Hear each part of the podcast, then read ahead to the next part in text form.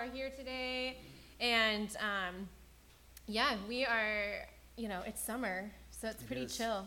I feel super relaxed, which I hope doesn't come across as like unprofessional or. You look very professional, Do so I? That compensates, I think. Okay. You look lovely. So thank you, thank you. Um, my name is Sunia. If I haven't met you, and this is Paul. this is my husband, Paul. Um, anyway, uh, um, I just I'm trying to think of a couple of announcements. Thank you, Kathy, for giving us an update on Vic. Um, and we'll keep praying. Please continue praying for him and his recovery, and that um, um, yeah, all goes all goes smoothly and well, and there's peace and rest in the in your home and space. Um, um, what was I going to say? Oh, we are having a um, a cleaning party, aren't Yeah, we? On the 13th? On the 13th? Yeah. I know. we get to purge. I know. I cannot wait. So um, we are in the process of transitioning from this space over to Sunnyside um, neighborhood, not Clackamas Sunnyside, but Sunnyside, Inner Portland, Southeast, Belmont-ish, and 35th, Belmont and 35th. So Sunnyside United Methodist Church um, is over there, and we are, um, Jamie and I have been, and many of you know Jamie and I have been busy. Uh, um, well, Jamie's been really busy. Um, I go hang out and offer encouragement. No, but there's a just a lot that's been going on in transition because there's so many great entities and, and partners that are already in the space, and so we're working out all the details. All of the I, we, I say we. Jamie is working out all the details of all those things, and well, as a You've team, we're all working hard, yeah. we're all working together, and so. Um, anyway, it's been quite the process, but we've got a cleaning party, and we'll get details out to you. I think uh, if you're on our text alerts, you'll get it that way. We'll have it up on our Facebook community page, and um, we'll be cleaning and purging, and we'll just see what we can get done. You know, there's, I, Yeah, it'll, it, you, I, I've been assigned with like coming up with some projects. So for those Mm-hmm. of you that like have been to things that are like cleaning parties or moving parties or something and then like things that. aren't packed up and ready to go. yeah, you know what like, I'm talking about? I you're standing just around. stood around for an hour. Yeah. Like, you know, that's not going to be this. No, we will put you. I'm going to have options. And, and so we're going to, I it's one of the things I'm going to be doing this week is going through and, and targeting what are the spaces that um, we need to kind of uh, organize, get clutter out of. One of the things we want to target is um, uh, one of the houses that, the, uh, that are on the property that's right next to the, the church. Um, uh, has been broken into multiple times and, and used as um, a party scene. You- Yeah. Would be a sensitive way of saying it, I guess. yeah. Um, and so Jamie and I went through that one uh, this week, and and uh, we think it would really help to just start having some activity in that space because it's been vacant, which is one of the reasons it's uh, getting broken into. So um, as a community, we are having this chance to like care for a sacred space Yeah. And, um, revitalize. Yeah, to revitalize and reimagine and reinvigorate a Yeah. space. And so, um, yeah, it's So it's- exciting yeah. and it's going to be work. Yeah. So it's Yeah. both. Yeah. But so you'll show up, and we'll get, like Cindy said, details on times and all of that. But we'll have options. We'll have a couple of probably projects or areas that we're gonna clean up. there's and, like um, Taskmaster and there's like, right, no. Oh, I'm just I- thinking about options. okay. Like someone could be in chart managing, like move that Yes. box. Yeah, yeah, right? yeah. I like and then that. some people could sign up for the grunt work. Yeah. Yeah, yeah. it's just like it'll be. yeah, Yeah, I know, right? Great. Seven managers. yeah, I know, exactly. What could possibly go wrong? yeah, no, it'll be great. What was that? This Saturday, this next July the Saturday. thirteenth. Are you going to be gone? Oh. Change your plans. There's plenty to clean. There'll be other days. yes, there'll be plenty. There'll be plenty of days. I think I will said, is it four? There's like I've read a couple things, 44, 47,000 square feet of Yeah. space. So I passed by it the other day and Yeah. it's like, oh, like, the shade is, I don't know, it's too big. yeah, yeah, yeah. It's not too big, but Yeah. it's like Yeah. huge. It's It's monstrous. it's daunting. Its own shadow. Yeah. Yeah, it creates its own shadow. there is a tower. Yeah. It is much like a castle. Right. Yeah. Yeah. This, the says- space we're going to meet in will actually be kind of a lot like this. Like the where we're going to initially uh, meet is, uh, I think that's decided. Yeah.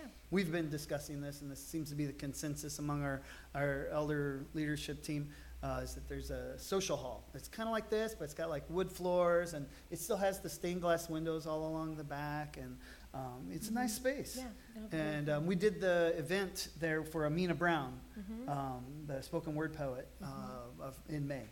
And it was, it worked great. It was a fantastic space for that kind of thing. And so w- i- it'll probably feel real comfortable to those of you who've been comfortable in this space. It'll be a similar size room, similar kind of thing.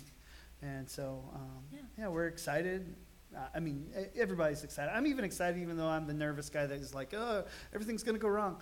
But um, I keep coming back to positivity. do you? Yeah, do you? Do you? really? Yeah. For the sake of In this, public spaces. no. that's fair. I, it's much easier for me to do it in public spaces than to be like, yeah, yeah, yeah. well, wasn't that better? It wouldn't it be better than if I was like negative all the time publicly and then just positive Yeah, you're all right. the time at home? If I had to choose between them, I pick this one. Yep. Anyway. Yeah. Yeah, yeah. But I don't. Yeah, yeah, yeah. Anyway, All right. Should we- Is that it? I think that's it. Okay, so you're going to Houston this week. I am. I'm going to Houston. I leave tonight. I'm actually taking a red eye through Denver. Um, yeah, there's just a lot of that on Frontier. It gets worse. I know, right? Right. It was an inexpensive flight, and Yeah. here we are. Yeah, yeah. I will be there till Thursday. Yeah. No, are you kidding me? Uh, oh, you maybe guys we can can high five in the air. Yeah. We'll talk about when you get there. Maybe we can. Uh, but yeah, I, I'm going with uh, United Methodist with United Methodist Church. Uh, Leroy Barber, who's my um, I don't know what is he? He's kind of my boss. Your overseer. Yeah, If, if, him. if you were a CIA agent, he'd be your handler. Yeah, yeah, yeah. Yeah. That's exactly it. Yeah. Yeah.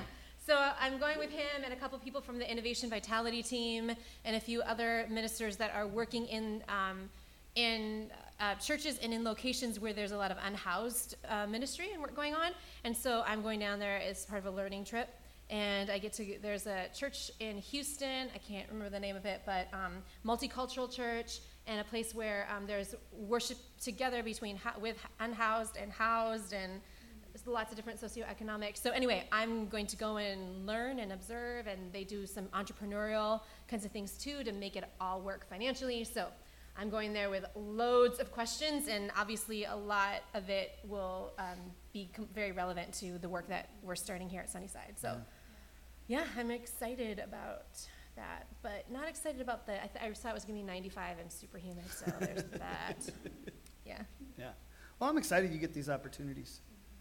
you are. You believe that? Yeah, Yeah, no, I, I do. Yeah, yeah, yeah, no, I know you are. no, no. Now's the scene in the skit um, when I uh, usually passively, aggressively uh, work out my jealousy, fear, and insecurities. Yeah, yeah, yeah. So. Welcome to the Groves, you know. yeah, yeah, yeah, yeah, yeah.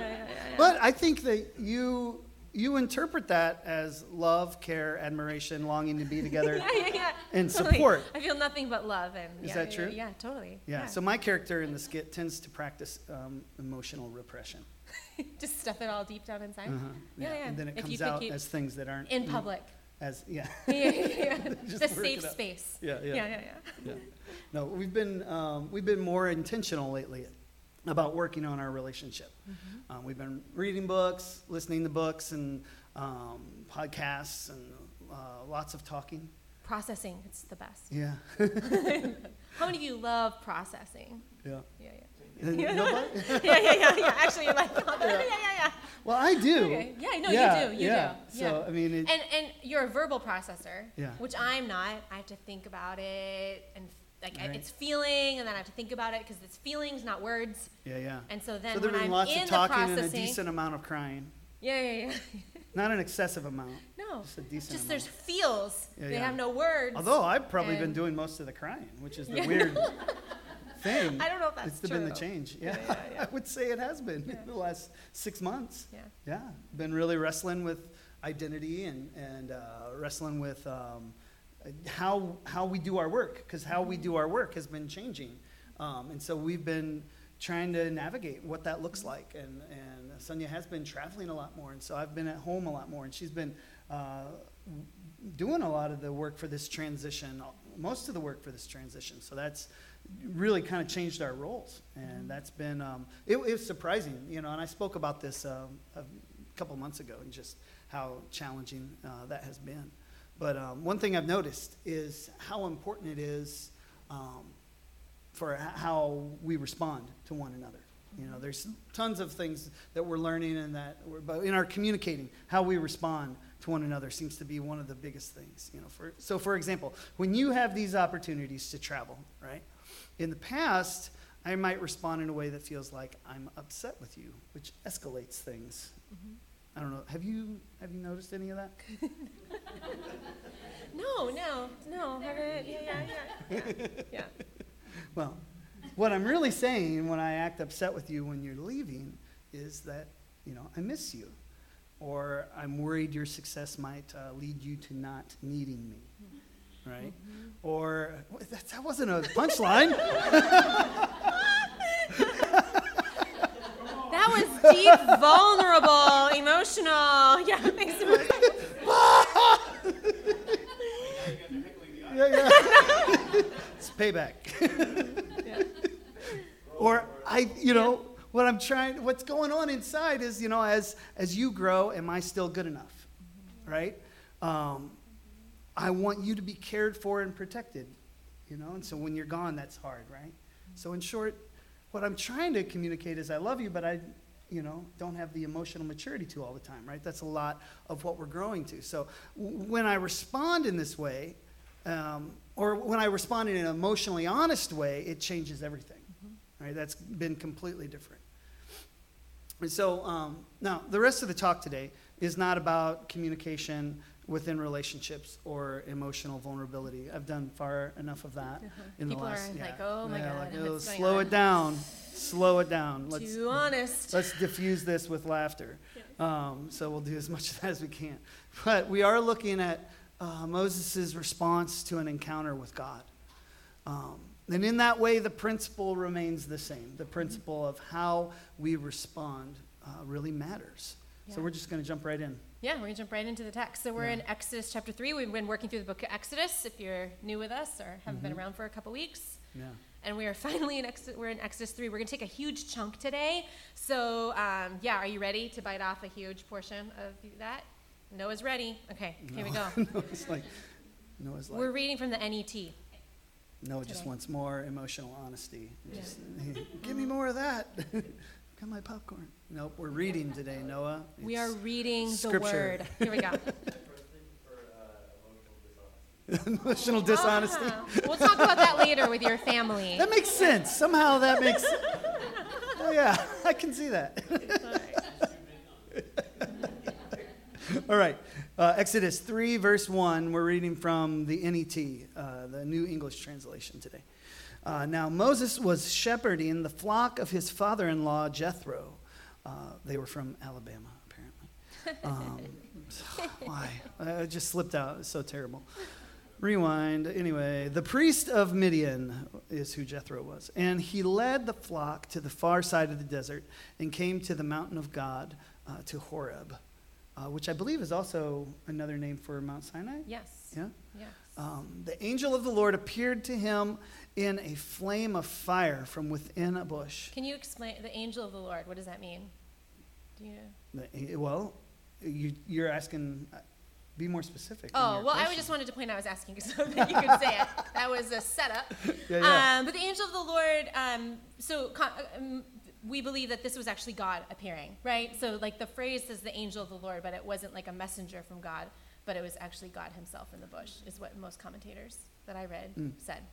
Okay.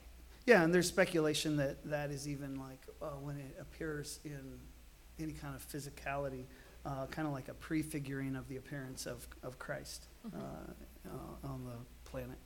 But the angel of the Lord appeared to him in a flame of fire from within the bush. He looked, and the bush was ablaze with fire, but it was not being consumed. So Moses thought, I will turn aside to see this amazing sight.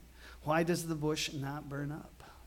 So the first thing that I noticed, and I noted when I was reading this, the beginning of the story, is that Moses. It's important here that Moses takes time to investigate, right? and I, I was just thinking about this. For me, I, I enter the scene pretty quickly, Yeah. and I wonder, I'm like, would I stop and pay attention to that? Or, you know, there are other fires that would happen. Like, would I just be like, ah, a fire? I don't know. I don't know if I would, or, or how would I, are, are there times when something different or unique or something is going on, and I'm like, well, that, and then I move on? Or am I paying attention to the things that are going around me, and do I stop to investigate? Yeah, that that's- was, That's anyway. an interesting side lesson, right? He's Yeah. so in touch with the environment that he's living in that he notices this this aspect, this this unique aspect of what's going on. That, Yeah. that it's not just simply a fire, but there's something something, something unique about this. Mhm. And and so um, and we're going to see this, but Moses takes time to investigate. He he turns aside. He stops what he's doing. He stops from his regular shepherding, Yeah. everyday, mundane, and he notices it and he turns aside to check this out. And God notices that he does that, and I think that's an important little take. yeah. Yeah, and then one of the things too that I was was striking me for, with this was that uh, the question was, is this Moses' first experience with the Hebrew God? So remember, he grew up in Egypt, Mm-hmm. right? And so he grew up in an Egyptian context. I'm sure that he learned about Egyptian gods, Egyptian But at least when he was young, he was he was until raised he was by his weaned, he was mom. with his he, his Hebrew mom. Yeah. Yeah. So that is there. But yeah, anyway, I was wondering, is this Moses' first encounter? Right. It definitely is in the literature, right? Yeah. Mm-hmm. In the in the storyline, it definitely is. Um, I think we can speculate that he had what we might call uh, uh, at least a, a knowledge of God through the stories, Mm-hmm. because he he obviously identified as a Hebrew person, as a Mm-hmm. you know somebody who's from that that line. Um, because of we know in his story his identification with the, the slave that was being uh, mistreated and then he de- came to the defense of that slave and, and killed the Egyptian.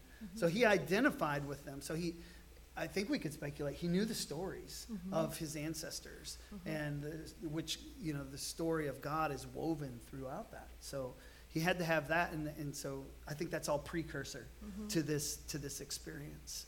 Um, verse 4 says, When the Lord saw that he had turned aside to look, So I'm just saying, just pause. Oh. God noticed that he turned aside to look. Mm. And I think that was just an important thing that stuck, stuck out to me was that when Moses took a moment to investigate, God noticed that he was paying attention. Mm. Yeah. And I, t- for me, that was just, I just felt the Holy Spirit was saying to me as I was reading this, like, when you pause and take a look, when I'm getting your attention, you know, like Yeah. when you stop doing what you're doing and you're paying attention, God notices that. Mm. Anyway, yeah, fun.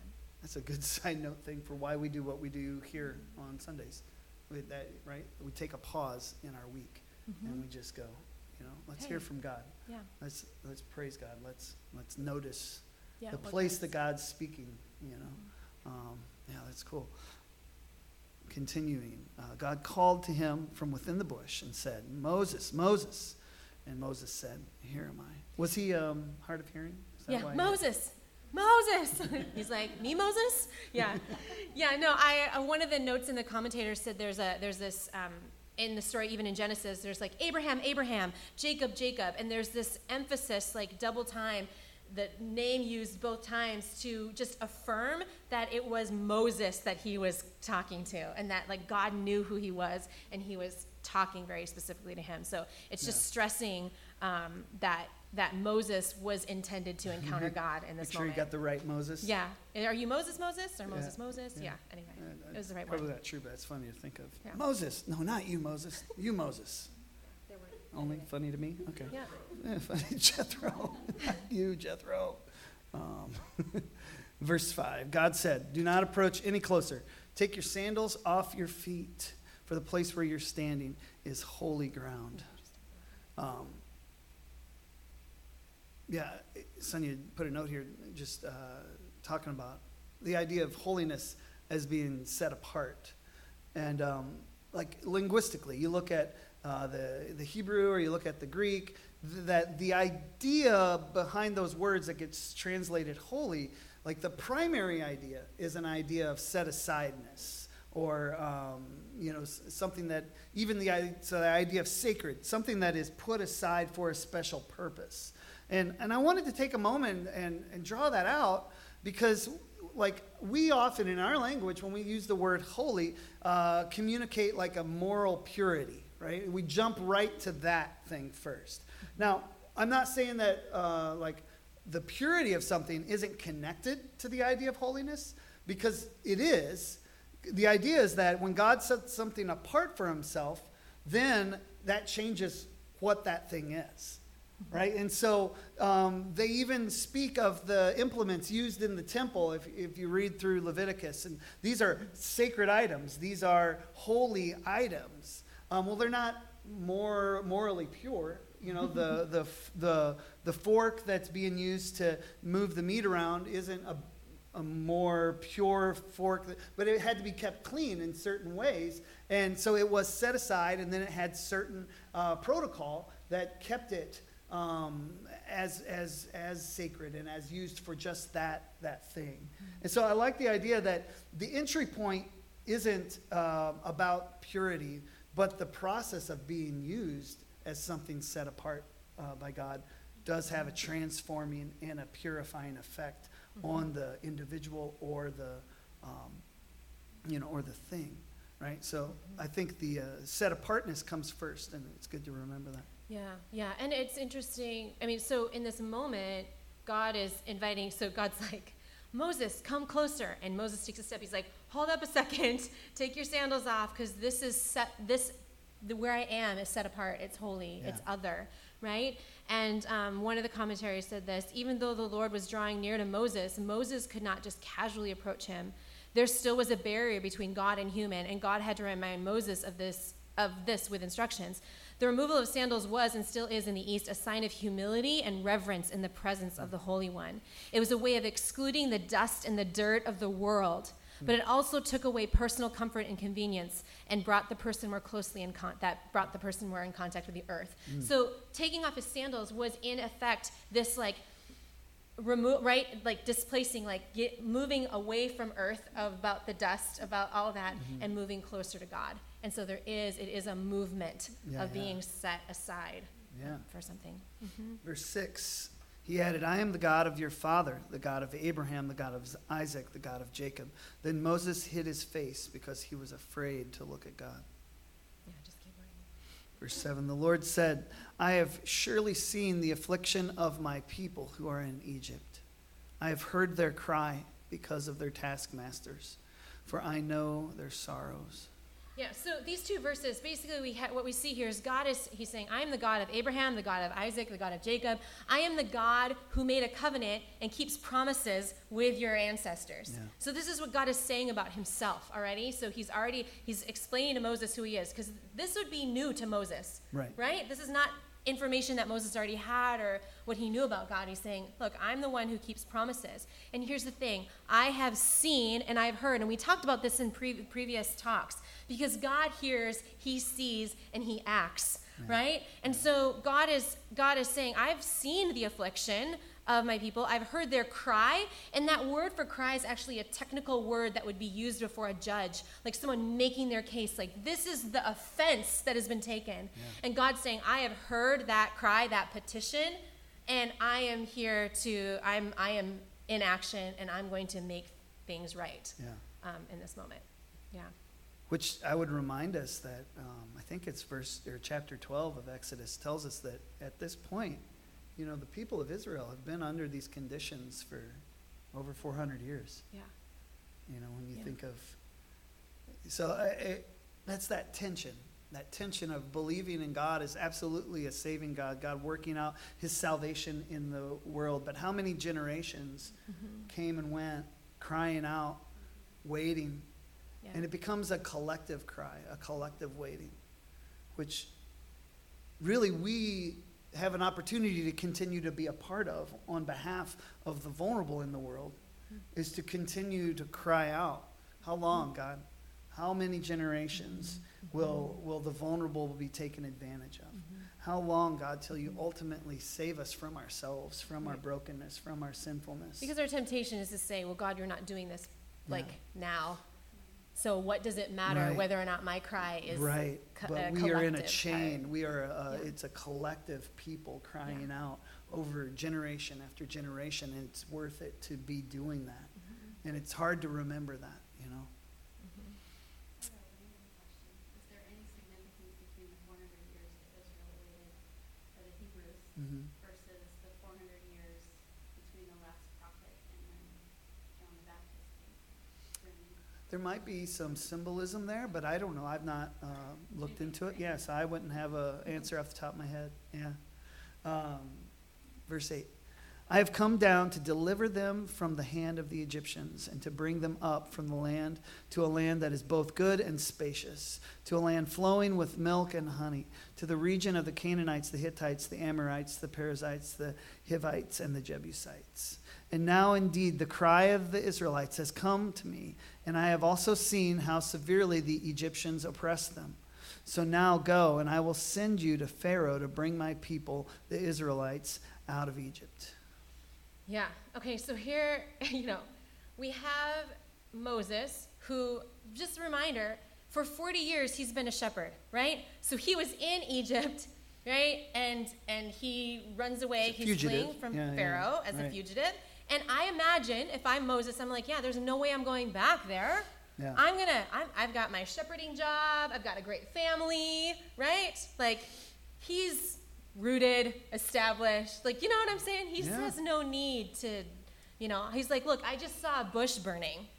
Like, and now he's Yeah. getting swept into this, like, call. Right. Um, yeah. So anyway, and, and so it begged the question to me. I'm like thinking of Moses. I'm like, who does God call and who does God invite into liberating work? Yeah. Or we might Right? we might refer back to our discussion about holiness, right? Uh, you might ask, who does God set apart or make holy for His work? Yeah. You know, does He make the the morally perfected person? You know, Right. and we're all thinking murderer. You Yeah, know, yeah, yeah. like because he was a murderer, by the way. Yeah. Yeah. Yeah, you know? yeah. So I mean, so the answer is no. It's not the morally perfect. It's not the the person that's already. He wasn't in justice work. Right. He wasn't like Right. praying daily for. God to come and alleviate the suffering of Egypt, right. right? He's a shepherd Yeah. hanging out, like not wanting to go anywhere near that Yeah. mess, Yeah. right? And God cho- chooses Yeah. him. So this extraordinary event, this burning bush, Moses stops what he's doing to investigate. God notices him, calls out to Moses, invites Moses to come near, you know, and to distance himself from all that is unholy, right? Come closer to me. And then he calls Moses to be somebody to liberate Israel. So an encounter with God. So here's the pattern: an encounter with God, which I would say probably all of us could say we've had an encounter with God, an encounter with God, um, an invitation to come closer to God, and it doesn't stop there. Because then God's like, guess what? You get to be part of the liberating work that I am doing in the world. Right. Yeah.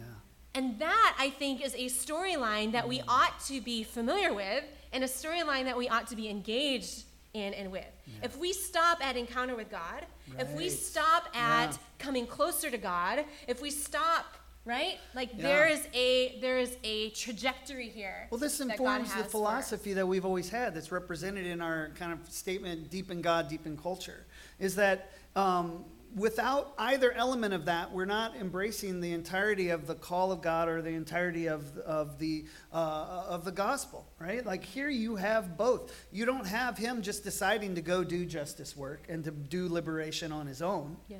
Right? He has the I love that image, an encounter with God that drives him out into the world to do that work.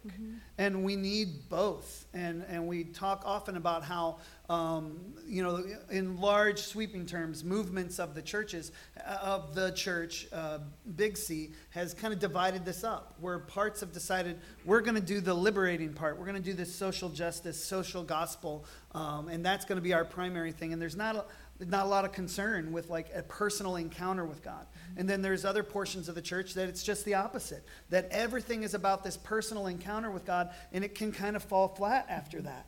That, that then the mission is just to have help mm-hmm. somebody else have a personal encounter with God, right? And, and here and over and over again, it's this theme throughout Scripture that it is this encounter with God that then drives you out into the world to be part of that liberating force. I don't. And the question is, can you even come? cl- Can you come close to God and not participate in His hmm. liberating work? Yeah. So anyway, there are four. Okay, so there are four. Four. We're going to go through this. I'll just throw that out there. There are four responses that Moses has to this call. All right? Mm-hmm. Now, n- none of them are can't wait. Okay, so here we go. Here we go. because I'd be like, yeah, man, God's calling me to go save some people. Like Yeah. that's how I feel Really? like I would be. Even yeah. if you had killed one of them and yeah, I'd be like, that's awesome that I can still participate. Anyway, Yeah. I'd just be like, oh. yeah. Anyway, but this I'm is more not. Moses-y than yeah, you. yeah. Moses was not. Moses was not an Enneagram four, wing three. Okay, we know Yeah. that. Okay. Mo- uh, verse 11 Moses said to God, Who am I that I should go to Pharaoh or that I should bring the Israelites out of Egypt? Yeah. So the first response is, "Who am I?" Right? Like, who am I that? I mean, obviously, I'm arrogant enough to go, "Yeah, I will do it." Um, Moses is like, you know, I lack the skills. I'm not significant enough. Who am I? You know, like he's probably like, "We just met, God." Well, Like, and he's familiar with the know me. protocol, Yeah. right? I mean, he knows the the what the what he's being asked to do. Yeah, he was he's in familiar Egypt. with the Yeah, yeah, yeah. the protocol of the court, Yeah. and and so it's probably He's like, yeah, I'm not. They're not gonna. Yeah. Anyway, yes. yeah. Yeah. Yeah.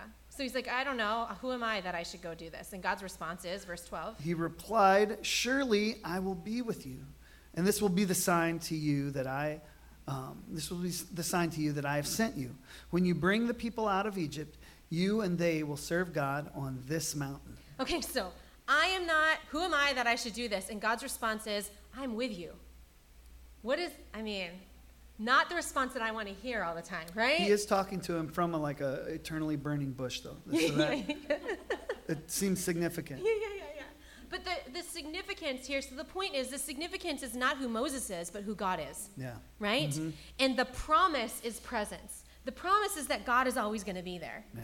And in the reality, if I'm just slipping back into like this moment right now, in in the work, even in Sunnyside, Jamie and I were just talking about the the Sunnyside funk that we've been feeling over the past couple days, with the overwhelming, like the overwhelming part of it, the Yeah. task that seems right, and it's like, oh man, I am. What is the promise? The promise is the presence of God, and that I I undervalue that. I forget that and the significance of the presence of God, like what that means to have God's presence, and we're going to explore that in just a moment. But um, one commentator said this: "It will make little difference who the servant is or what the servant's abilities might be if God is present." The mention of God's presence is not a simple catchphrase. It represents abundant provisions to the one who believes. Right? The other part of this this response from God that frustrates me just as a human is he's like the sign is you're going to come here and worship, but the sign is like after the fact, mm. after the fact, right? After you go liberate, the sign will be you'll come right back here. Right, yeah. And if I'm Moses, I'm like, yeah, no, I'm going to need signs like Right. now for Yeah. you to prove to me that this is I, real. I don't think you actually would, because I think Yeah. what you just said, and then even describing what you've been doing with Sunnyside, is you're like, yeah, let's go do this. I don't care how big it is. I'm the one going, I need a little more data. I need to. He's Maybe like, after you get this thing running, I'll show you. I'm with you. I would prefer a mobile bush, you know, like something I can. Can I take this with me? yeah, yeah, a little I just like I a little- just pictured it in a red wagon. Yeah, I don't know why just that was good. There's a Like little burning bush in the wagon with me. You know, that's This is just the proof, guys. that the proof is right money. here. You know, Yeah, you're like, Shh, here we go. Okay, we can fix that. Yeah. Yeah. All right. So, so the first response is, "Who am I?" All right. The second response, verse thirteen. Yeah. Moses said to God, uh, "If you go to the Israelites and tell them the God of your fathers has sent me to you, and they ask me what is His name, what should I say to them?" God said to Moses, "I am that I am," and He said, "You must say this to the Israelites: I am has sent me to you." Oh man. Okay. So the second question, first is, "Who am I?" The second is, "Who are you?" Yeah. Right. Who are you? What is your name? Like, who am I? What? Whose name am I going in?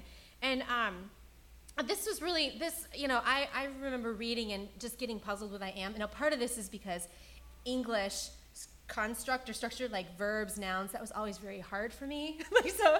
Anyway, but God responds. His it was name. your second language. Yeah. No. no. I used to do that to people when we were in college. Be like, can you believe how good she speaks English? It's terrible. It's kind of racist. Uh, I, I don't don't do think that we could do that today. I shouldn't even be telling you this story. um, but I couldn't help it. Let's it. go on. Yeah. Um, yeah. Sorry. I apologize. So God, when he's when he's asked, "What is your name?" God responds that his name rep- is a verb. He's act, he's active. He's doing. Um, so uh, one commentator said this. So when God used the verb to express his name, he used this form saying, "I am." When his people referred to him as Yahweh, which is the third person masculine singular form of the same verb, they are saying Nice. he is. Okay? So Yahweh is just another form of I am, Yeah. right? He is. I am. Some commentators argue for a future ten- tense translation in this I will be who I will be, because this verb has this active quality about it. And Israelites lived in light of the promises that were to come. They were a, we're living by faith, we're living by the promise. So it is who he will be, who he will be. That would be an accurate name for God. And, um, but the idea of the verb would certainly indicate that God is not bound by time. And while he is present, I am, he will always be present, even in the future, right? And so, again, what is God communicating to Moses? I am present. Yeah. That's who God is. That's who I am. I am present. I am here. Yeah, powerful. Yeah. Ready to go on? Yeah. Verse 15 God also said to Moses, You must say this to the Israelites The Lord, the God of your fathers, the God of Abraham, the God of Isaac, the God of Jacob, has sent me to you. This is my name forever, and this is my memorial from generation to generation. Yeah. So God is saying, I am, I am present, and I am one who keeps my promises. Yeah. That's who he is. Who am I? I'm present and I keep my promises. Mm. Go and bring together the elders of Israel and tell them, The Lord, the God of your fathers, appeared to me, the God of Abraham, Isaac, and Jacob, saying, I have attended carefully to you and to what has been done to you in Egypt. And I have promised that I will bring you up out of the affliction of Egypt to the land of the Canaanites, the Hittites, the Amorites, the Perizzites, the Hivites, and Jebusites, and to a land flowing with milk and honey.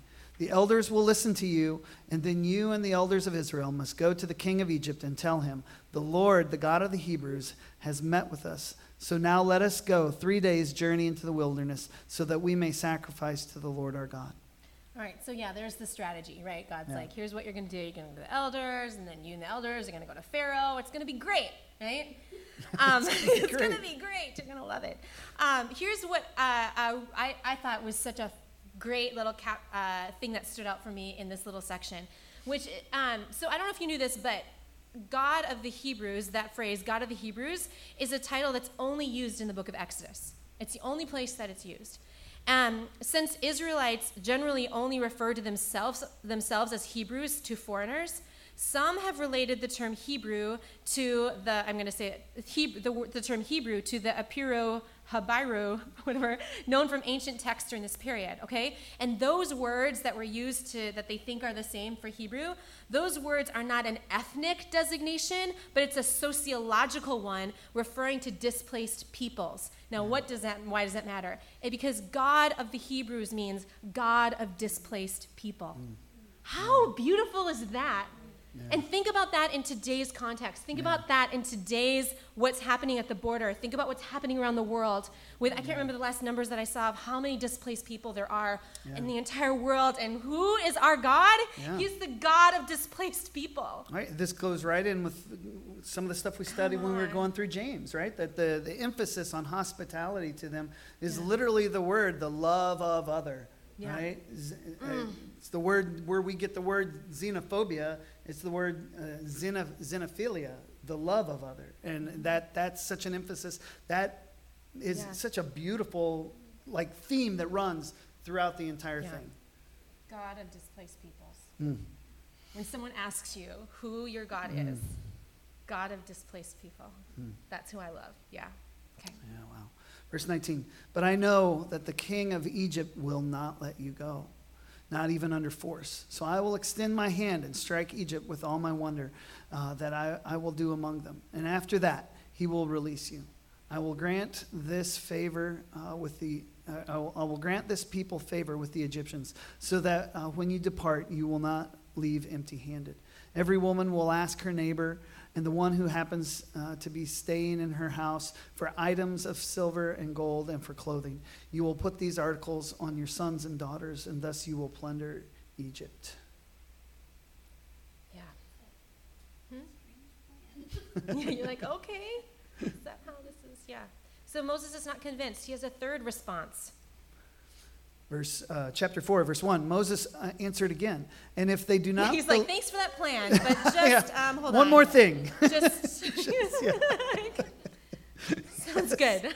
Reminds you of abraham and his negotiations Yeah, w- with god about sodom if i can find 40 righteous people how about 30 Uh, how about 10 Yeah. you know Just i think it gets I'm all the way down one. to 10 Yeah. Yeah.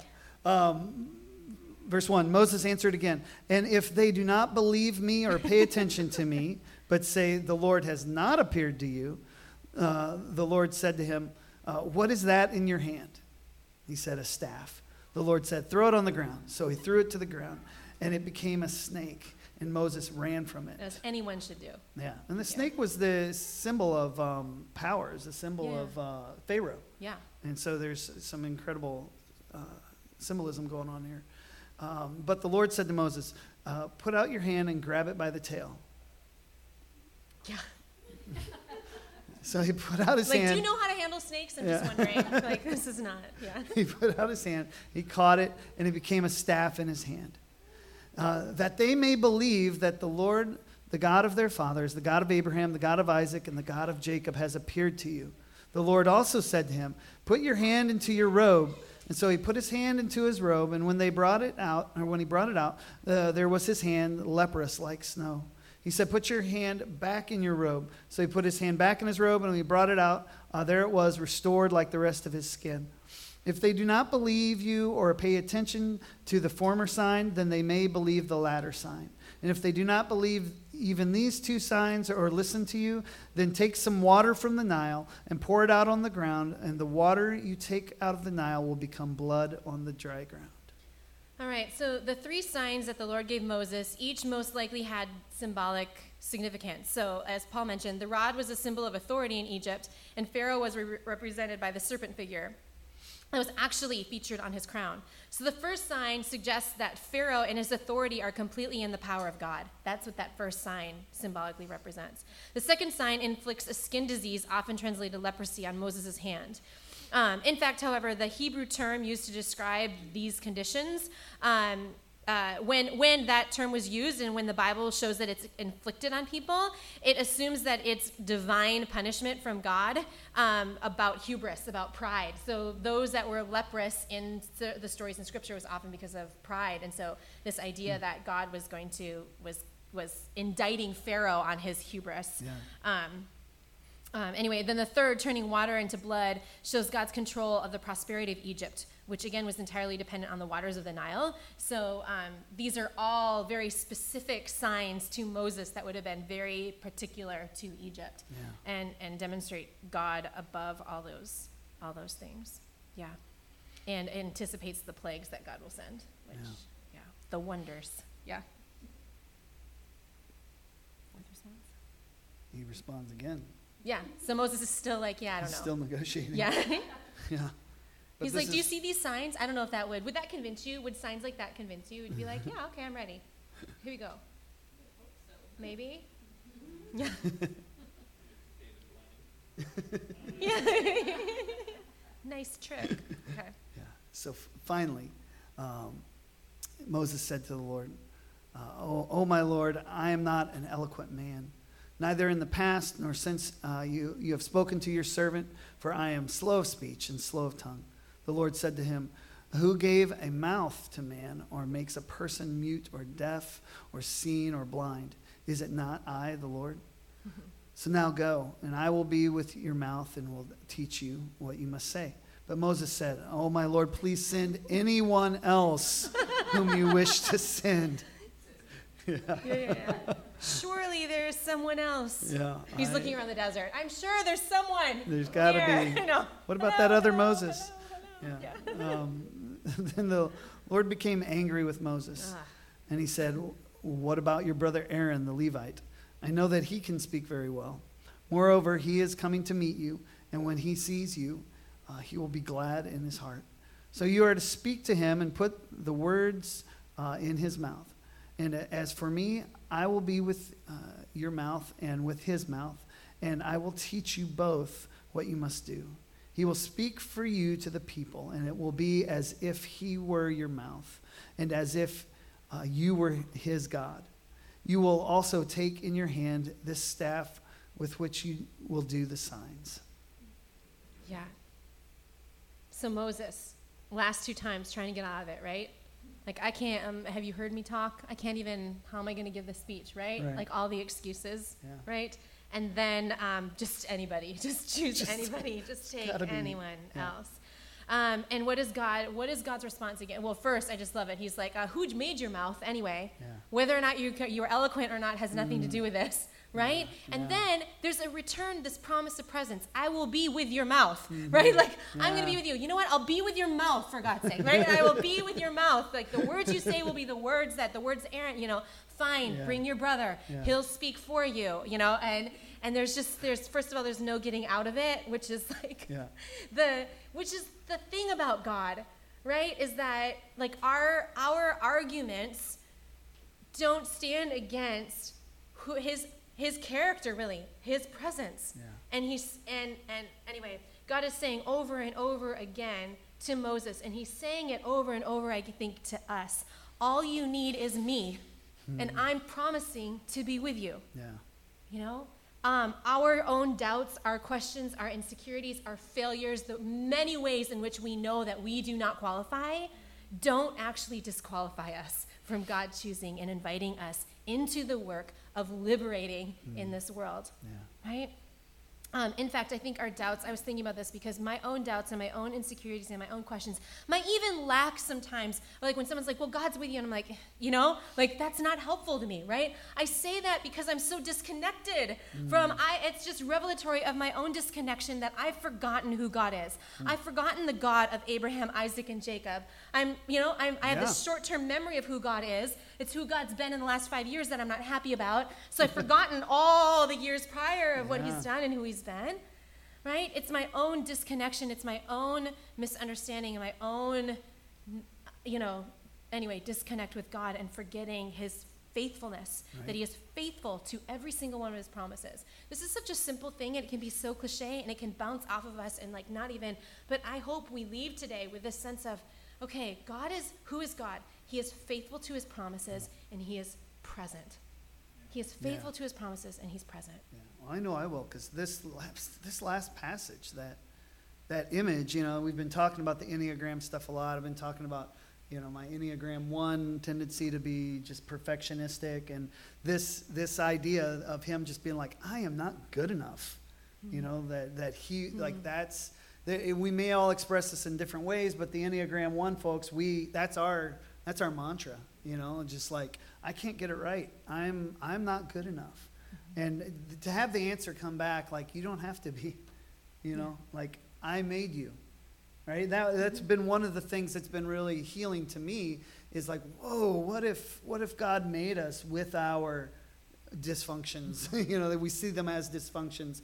Maybe they're not necessarily dysfunctions. They're the things that make us need each other, the things that make us need God right that's the beautiful thing on the other side of this like this cry of like i'm not enough i'm not good enough is god going like i'm not asking you to be enough you know if you were enough you wouldn't need me and so i'll be enough and that to rest in that is is uh, powerful and it's a message i'm going to have to preach over and over again to, before i hear it you Yeah, know like yeah. i need i need to If we're recording Take this, you in. can just listen to it over Yeah. and over again. yeah i don't know if i can stand that but because i'll just be like ah, i'm not good enough the whole time It'll just be a loop. I'll be like, oh, I'm not. Oh, yeah, that's the, that's the whole point.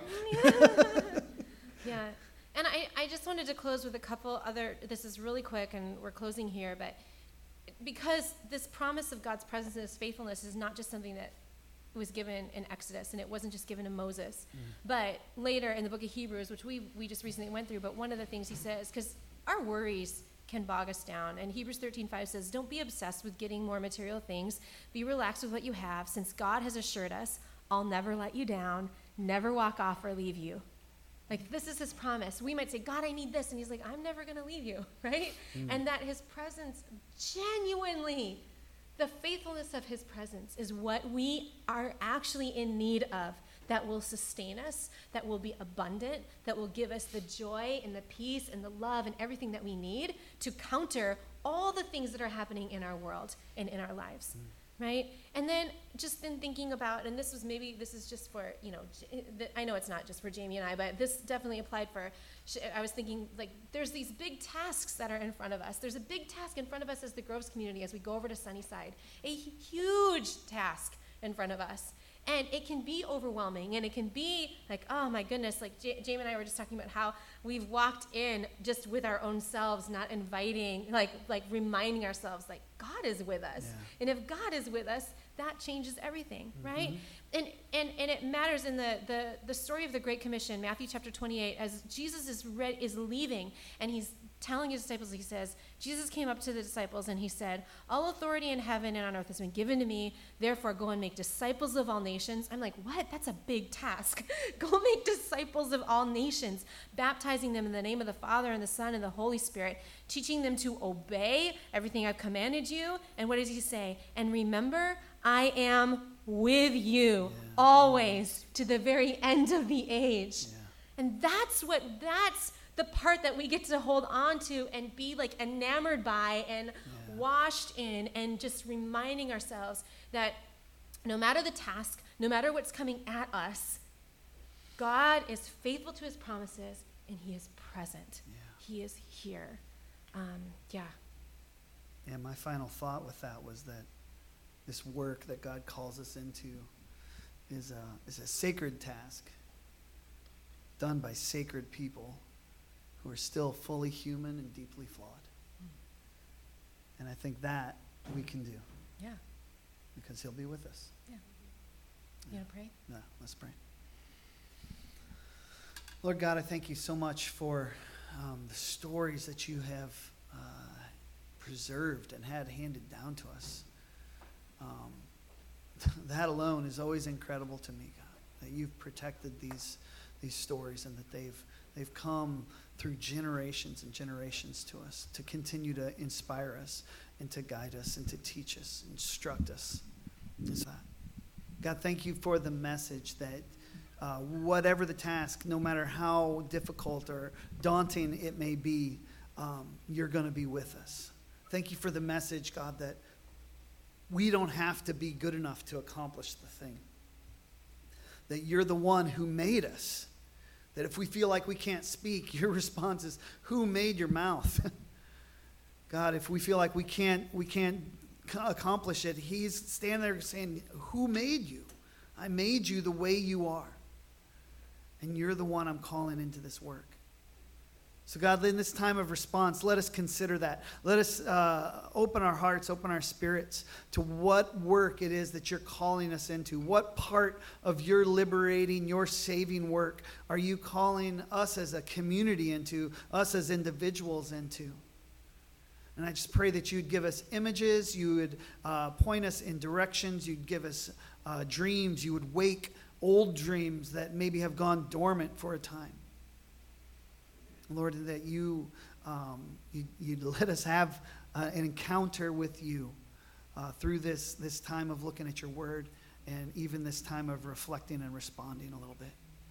That we would have that encounter with you and that that would send us out uh, from this place to do the work that you call us to. I pray blessing over everybody in this place and all those who aren't here this week, God. And we love you. In Jesus' name.